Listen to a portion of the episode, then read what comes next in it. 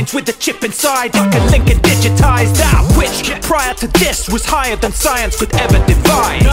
This is a neural interface, we're gonna stick it in your face till it's in your brain to interlace. There's an arms war on and we're gonna win the race. Leave everything a race, bring the bass. Man and machine. Welcome to Dangerous Minds, where we delve into the minds of biohackers, grinders, and take a look at the tech being implanted and developed by this community. This is a special edition of DMP Tonight, a recording of a panel at the previous DEF CON Biohacking Village.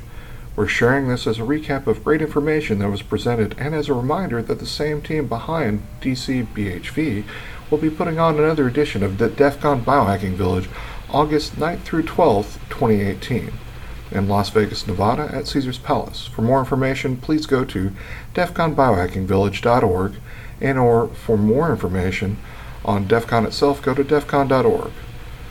We look forward to seeing there at for the great talks and panels as well as the expo floor. But before we share these clips with you, we want to thank our sponsor Dangerous Things, who delivers custom gadgetry for the discerning hacker and biohacker. So check them out at dangerousthings.com. Now, if you or your organization is interested in sponsoring the efforts of Dangerous Minds podcast, please feel free to reach out to us at info@dangerousminds.io, and we'll be glad to talk to you about it. Our next speaker hacks banks by day and other random things at night. Currently, sex toys. The focus of his job description. Yep. So his focus for his talk today is to explore the under-researched branch of IoT and the security and privacy threats that exist. So to present on this talk of IoT of Dongs, ladies and gentlemen, RenderMan. Hello. So yes, I am RenderMan, this is MurdochMonkey. Just so you know, I did a little biohacking on my liver last night, and so when I was working on the slides, I guess you forgot to hit save. So I was just sitting in the back, hacking together something, so if this seems a little disjointed, I apologize. This is a serious talk. Let's, try to be adults here, vaguely. I mean, there are no children in here, right? Okay, good, I don't want to pay therapy bills. So yes, Internet of Things, we all know about it. Manufacturers not, the security on them is terrible. They don't have a way to update them, or they just don't care. Users don't consider the security and privacy of using these things until it's way too late. Groups like I Am the Cavalry are doing amazing work on automotive, medical, but nobody wanted to touch sex toys for some reason. So, but this shows that IoT is permeating every part of our lives, including one of the most private bedroom activities. So yes, sex toys are now being connected to the internet. For a lot of people, that's like they can't grok that initially, let alone that there's security issues. Basically what we're looking at is sex toys, Kegel exercisers, genital rings. If it goes into your genitals go into it, or it goes around genitals, that's when we're worried. Those are the devices we're worried about. So, a large number of IoT research firms, they didn't want to look at this because there's stigmas around sex. We have a very weird thing in North America about sex. We'll watch all the violence we want on television, but you can't see two people have sex. Like, makes no sense to me. So it started basically because I had the idea rolling around in my head for about 10 years, happened to mention it to the purveyor of a adult toy store back home in Edmonton, and she was like, this is a good idea. I do all these in-home demonstrations, and it's like a Tupperware party, but different kind of Rubbermaid. But it's like, I've got some old models, ones where the batteries don't work or broken power connector, and that gave me these old demo ones, and started diving into this stuff, and shit got real quick, because when you now realize it, the question is hijacking the remote control of a connected sex toy sexual assault? I hear that uncomfortable giggling, but no, think about it. You have a partner, you give them permission to control this device, someone else hijacks the connection, that person does not have permission, that fits the definition of sexual assault. There has been several cases of rape by deception, where it was like, if your twin brother has sex with your wife kind of thing. It's very interesting because they usually are dismissed on some sort of technicality. Again, I'm not a lawyer.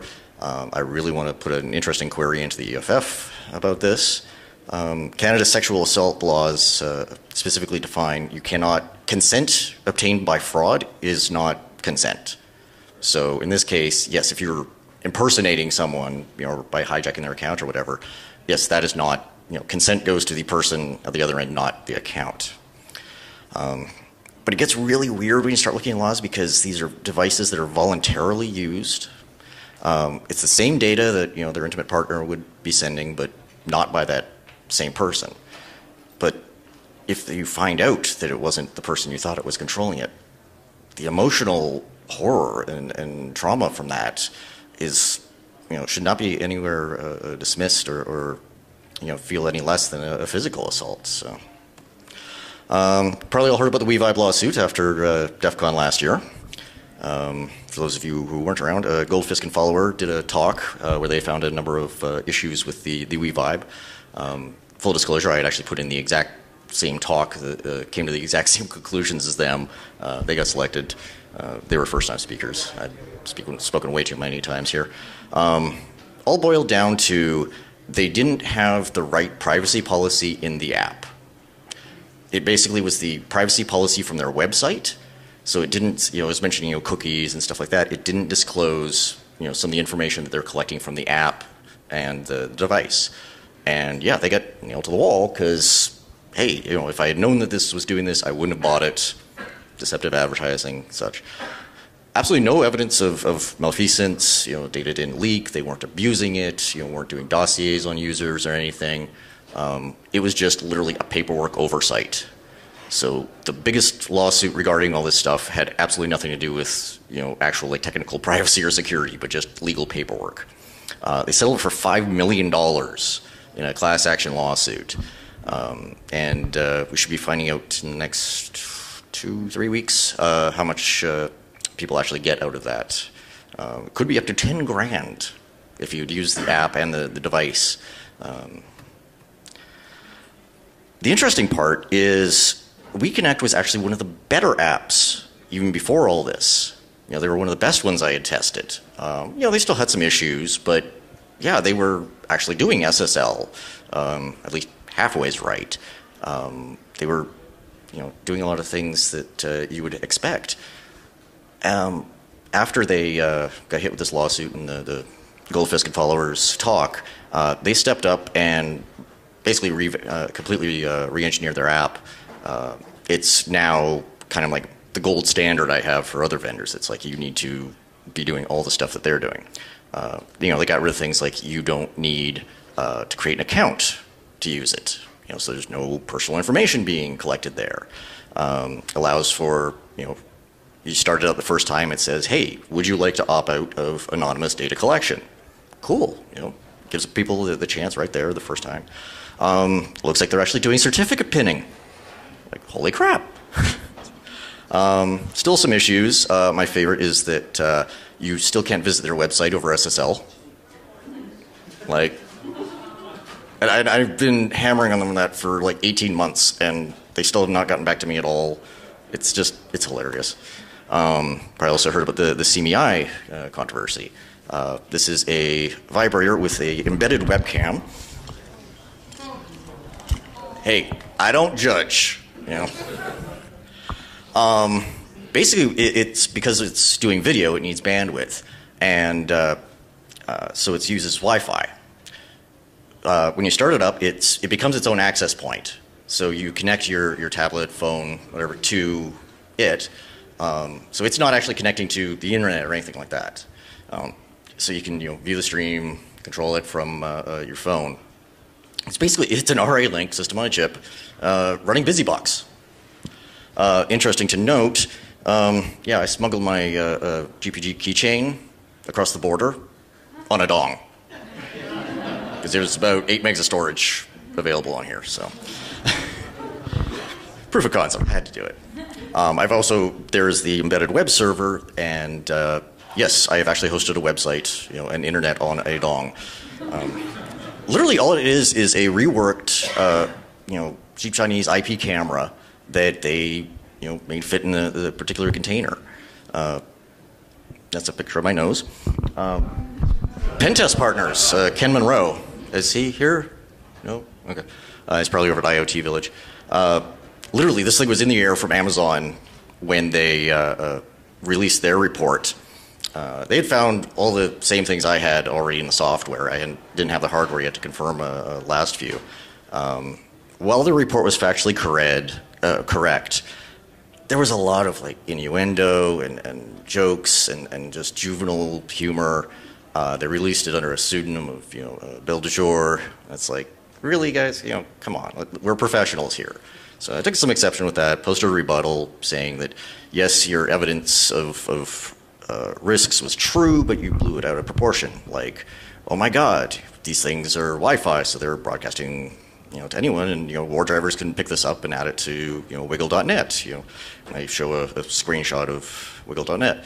Well, if you actually log in to Wiggle and use the CMEI SSID and search, you find two. Both of them are roughly the same location outside a four-story sex shop in downtown Tokyo. So out of, Christ, I forget how many they're up to. They're like 600 million access points cataloged. Two. And it's demo stuff in like an incredibly packed part of town. So like, yeah, the risk is very, very minimal on that. Yes, there was a default pin that, interestingly, their previous software didn't give you any way to change it, or none of the instructions. It would tell you repeatedly, change the password, but not how. So I posted this rebuttal, and working with Ken Monroe and that, they made a bunch of press, but unfortunately, this whole project didn't get mentioned. So I'm like, Ken, but no, I got them on the same page.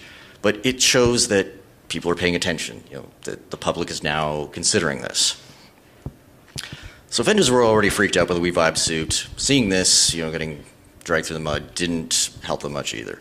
It was also a great example because they had tried to, do a coordinated disclosure with the vendor, but they never replied. Like, this is why you need vulnerability disclosure programs that actually, are acted upon problems.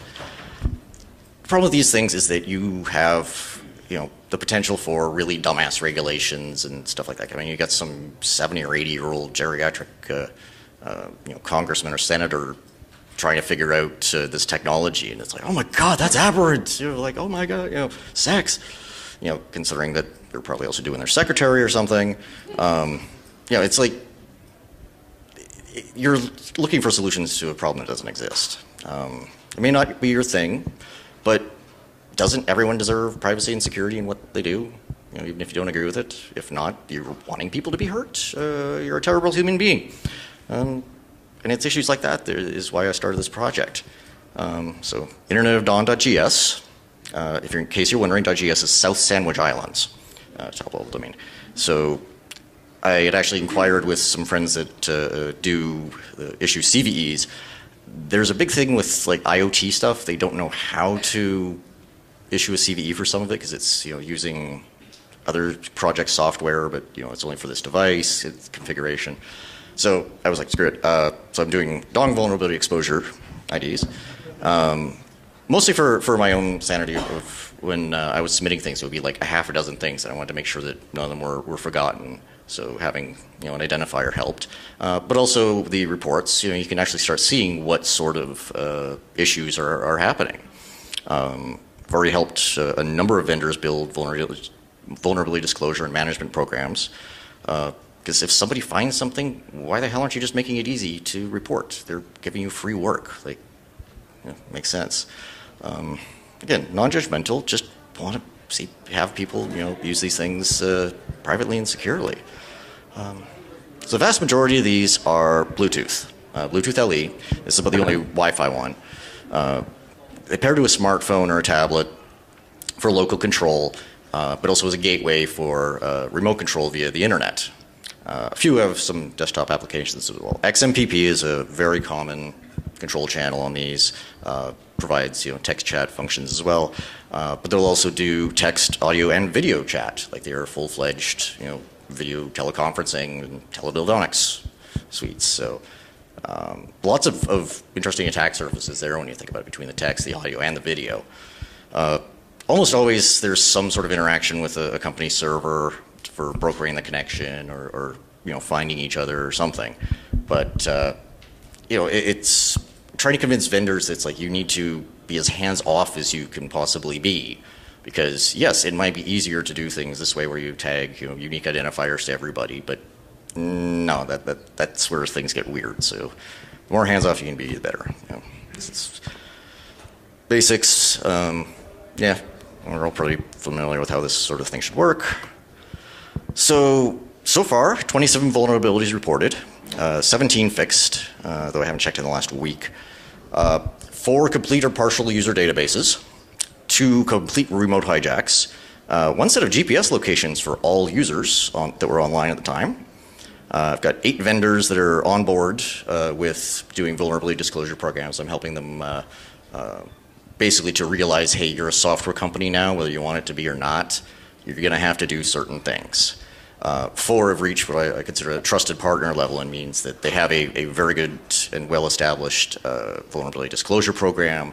They're being proactive and just fully embracing the idea that, okay, we need to be secure.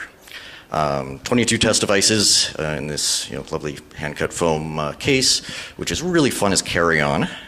1 corporate sponsor and a very confused mother. So yes, we are supported by Pornhub. Wait, you're all familiar with it? Oh, I thought it was just some obscure little site. Yeah? Drunken email to their marketing people saying, hey, here's the project. We're going to buy some of these devices. They're expensive. You know, can you help somehow? Immediately you got a reply, yep, we're on board, we love this. Originally they were trying to get some of the vendors to send in free stuff. Eventually just settled on, here's a big pile of cash.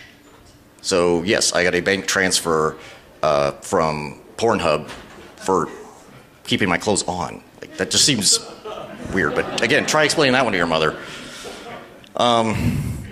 This is really weird research. I'm generally not embarrassed or shocked or anything like that. But still, it's the things you see, it's not necessarily for the timid, because people have some interesting fetishes. There are people who like the idea of a random anonymous person on the internet controlling their vibrator. But that's, informed consent. That's your thing. But the vulnerabilities that you find are just shocking. So, not everyone knows how to do SSL. If they're using it at all, user information, personal information disclosure, partner disclosure, GPS, permissions, blah, blah, blah. Almost, I'd say at least half, if they're doing SSL, allow all hostname verifier, which basically turns off SSL certificate checking. So you can stick any certificate in there for easy man in the middle. So why did you implement SSL in the first place? Like, you just turned it off, basically. A lot of these devices, when you think about it, a spouse that's traveling for work or something, they're probably using them in hotels, which are shared networks a lot of times. So I don't know if anybody here has ever, done sniffing on wireless networks, but it's amazing what other people will be doing. It's amazing how many people watch porn in airports. Yeah. User enumeration, you can found variations of this where you can basically find out if a certain email address has an account there for whatever purpose. So with Lovense, you could basically do a simple query and it would just come back with true or false. No authentication, no tokens required, no nothing. Like, anyone anywhere on the internet can just do a GET request and it comes back with true or false. So took my personal address book of about 275 addresses and ran that through, just proof of concept. I have some friends with some surprising interests. I didn't know this, but this shows you can find out things about people that maybe they don't want to share. So one of them was a friend doing a Bluetooth research and had some of the Lovense devices. He didn't know about my project, so it was really funny to email him and say, dude, why do you have these? And he's like, holy shit, I was able to find this. Ramped it up the Ashley Madison dump, dumped all the government addresses I could find, queried about 10,000. They've already had enough damage to their lives. I'm not going to disclose anything, but there was a handful of trues from very interesting places. Oh my bod. The app has a search function for finding potential partners. If you do some of them, if you have a privacy bit set for public, you could do a partial username search and you'd come up in the list. If you had the privacy bit set to private, it would, you had to know the entire username, and that's the only way you could connect. But in the GUI, it limited you to, I believe, 3 characters is the minimum, but only through the GUI. If you did the query directly, single characters, which means A through Z, 0 through 9, you now have all the public. Lots of interesting information there, but it got worse because my Padawan, student I'm mentoring, figured out that you just throw a couple of double quotes in that, and yeah, you click and it's like, oh, this is taking a while. Because there's a 32 meg JSON reply of everything, private or not. Like the whole bloody database, like 50,000 users, here's everything. Of course, I'd also include the URL for all the profile photos, and I made the mistake of downloading all of them. That's, I have now got more dick pics than I know what to do with. Some apps are more social. They have ways to find new friends. Sometimes a server provides more info, like you can post. So you can post a vibration pattern, and do so anonymously. But in the return from the server, it still includes the user's email address. So you're not helping. An anonymous username now has its associated email disclosed to others for whatever sort of spam or hijacking purposes. But think about this: things like cam model sites. The potential for stalking and harassment. If information is disclosed about their location or their private details, that's scary, right? Partner disclosure. Larry Pesci, DEF CON 22, showed this one. Didn't report it at the time, the bastard. But it has been reported and fixed now, where he was basically able to, query for username your vagina, and it would respond with your partner's nickname, Hacks of the Matrix. So you could tell and build social graphs of who was connected to who, because you could connect to multiple people over time, and it would still report over time. Skip that one because we're running short on time. Yeah. I'll let you figure out what that's about. Embedded API keys. They're always fun. I have one that has left their admin Mailchimp API key in the app, unobfuscated. Full access to their marketing mail lists, user subscriber lists and everything, so you can query all that and send mail as them if you really wanted to. They're not replying to my emails. I may have to send an email to them from themselves, or just drop an O-Day. So it's all good for a reason. Some of this is funny, but there are serious concerns. Security and privacy should be in all IoT, especially these devices. As you've seen, this is just a quick few examples. There's a lot more where they're not. This industry literally does not know what they don't know. They have been hardware manufacturers of manually operated devices until very recently. They don't have people like us around to say, hey, that's not a good idea. They just are never interacting with us. So I'm trying to build some bridges to wake them up to the reality. And when you hand them their 50,000 user database on a silver platter, you have their undivided attention. Yes, this means I have a bag full of sex toys to travel with, but for me, this is a serious issue. And difference between screwing around and science is writing it down. So, basically, several of the vendors that I'd helped have actually approached me and wanting to start some sort of trade group or consortium or something like that to adopt a voluntary privacy and security set of standards that they then would adhere to through like a third-party audit or some sort of transparency report to basically say, hey, we take security seriously, here's how we take it seriously. Full disclosures and having vulnerability disclosure programs. It makes consumers aware, yes, there are risks, yes, we are dealing with them. It's not just ignoring them or anything like that.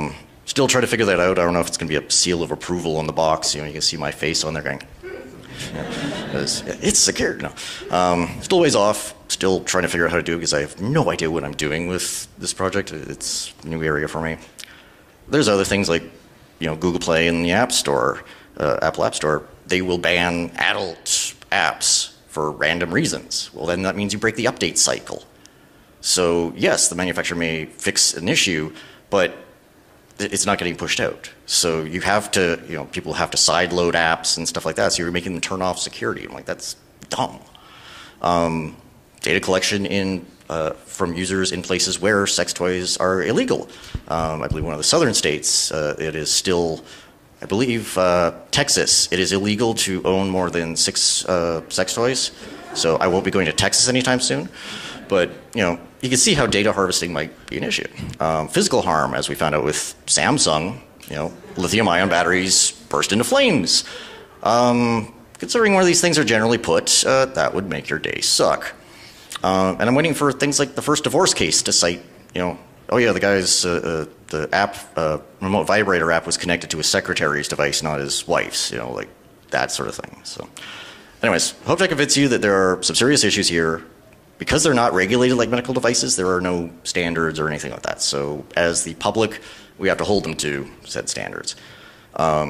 Get over the discomfort. These are the exact same chipsets that are in so many like fridges and children's toys and everything like that. It's just different packaging. I need your help to educate people and say, hey guys, let's raise the bar. So if you're interested in this, I will be around. I'm trying to organize a hackathon. Probably at the IoT Village to, people can start taking apart apps and give you some help there. If you're good at like policy writing and stuff like that, I could really use some help for like the voluntary framework. Buy me a beer so I can wipe away some of the memories of the things I've seen. And we also have a Patreon to just offset the few op costs we have for like, server time and software and that. So, all right, cool. Thank you.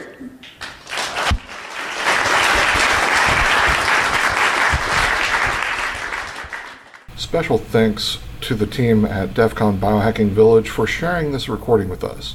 Remember, if you're able to make it out to Las Vegas, Nevada for DEF CON in August of 2018, it'll be worth the trip, for the panels and topics covered are just a small portion of the action. With the activities and networking available with the other attendees is the true payoff. So our loyal listeners, if you would like to know more about this journey we take, please check out the DMP homepage at dangerousminds.io or go to facebook.com/dangerousmindspodcast. Please keep in mind, events like these are listed on our DMP Google Calendar. And if you have an event that you would like to add to it, please email us at info@dangerousminds.io. Now, all of us want to thank you for joining us as we further explore the tech and the people behind it within this vastly growing community of biohacking, grinding, and implantable technology today. If you like the programming we share and the work that we're doing in the community, please support us by going to our Patreon page and becoming a supporter at www.patreon.com/dangerousminds. Please feel free to reach out to us with questions, comments, and perhaps maybe one day we'll talk to you about the work and our projects you're exploring and developing. Until next time, seek the spark. Bring the bass, blind machine, weave like a tapestry, man, what a team. Machine, blind machine, human minds can't handle the dream. Our scientific progression is steamrolling, there's no preventing it going ahead. Now we're intrinsically linked with technology, biology as we know it is dead.